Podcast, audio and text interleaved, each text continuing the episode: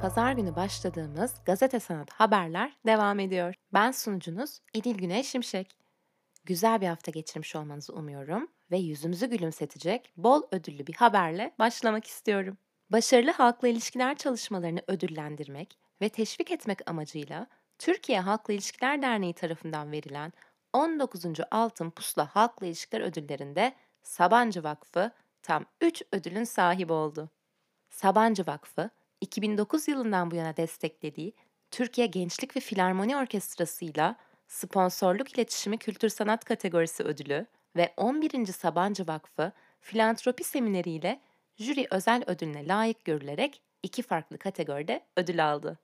Aynı zamanda kadının toplumdaki konumunu ve gücünü destekleyen markaların çalışmalarının değerlendirildiği Kadın Dostu Markalar dijital platformu tarafından bu yıl ilk kez verilen Kadın Dostu Markalar 2021 farkındalık ödülünün de sahibi oldu. Sabancı Vakfı, The Organization for Economic Cooperation and Development, Ekonomik İşbirliği ve Kalkınma Teşkilatı'nın yayınladığı rapora göre kadın alanındaki çalışmalarıyla dünyada toplumsal cinsiyet eşitliğini odağına alan ilk 7 vakıf arasında yer alıyor. Kutluyoruz.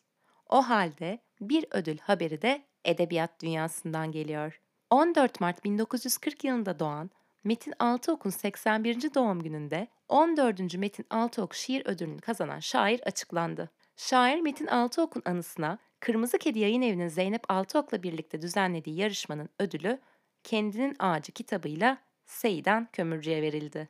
Sırada bu haftanın en çok konuşulan haberlerinden biri var. 69.3 milyon dolara satılan dijital bir eser. Kripto sanat pazarına giriş yapan Christie's Müzayede Evi'nin çevrim içi düzenlediği açık arttırmada Beeple lakaplı Mike Winkelmann'ın NFT olarak üretilen Every Days The First 5000 Days adlı dijital eserinin JPG versiyonu 69.3 milyon dolara satıldı. Eser, Beeple'ın 2000'den 2021'e dek 13 yıl boyunca her gün birini ürettiği 5000 farklı resimden oluşuyor.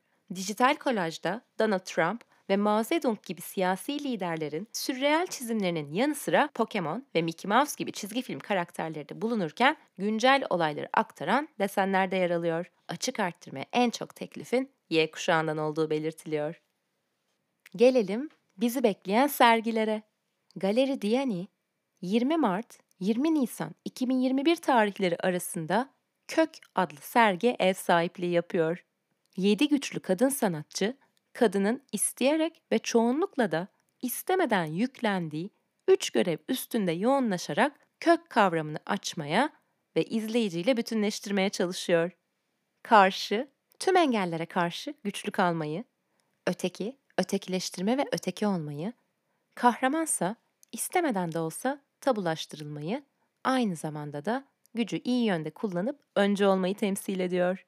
Covid-19 önlemleri kapsamında randevu almayı unutmayın. Gelelim Sarp Kerem Yavuz'un kişisel sergisi Son Orientalist'e.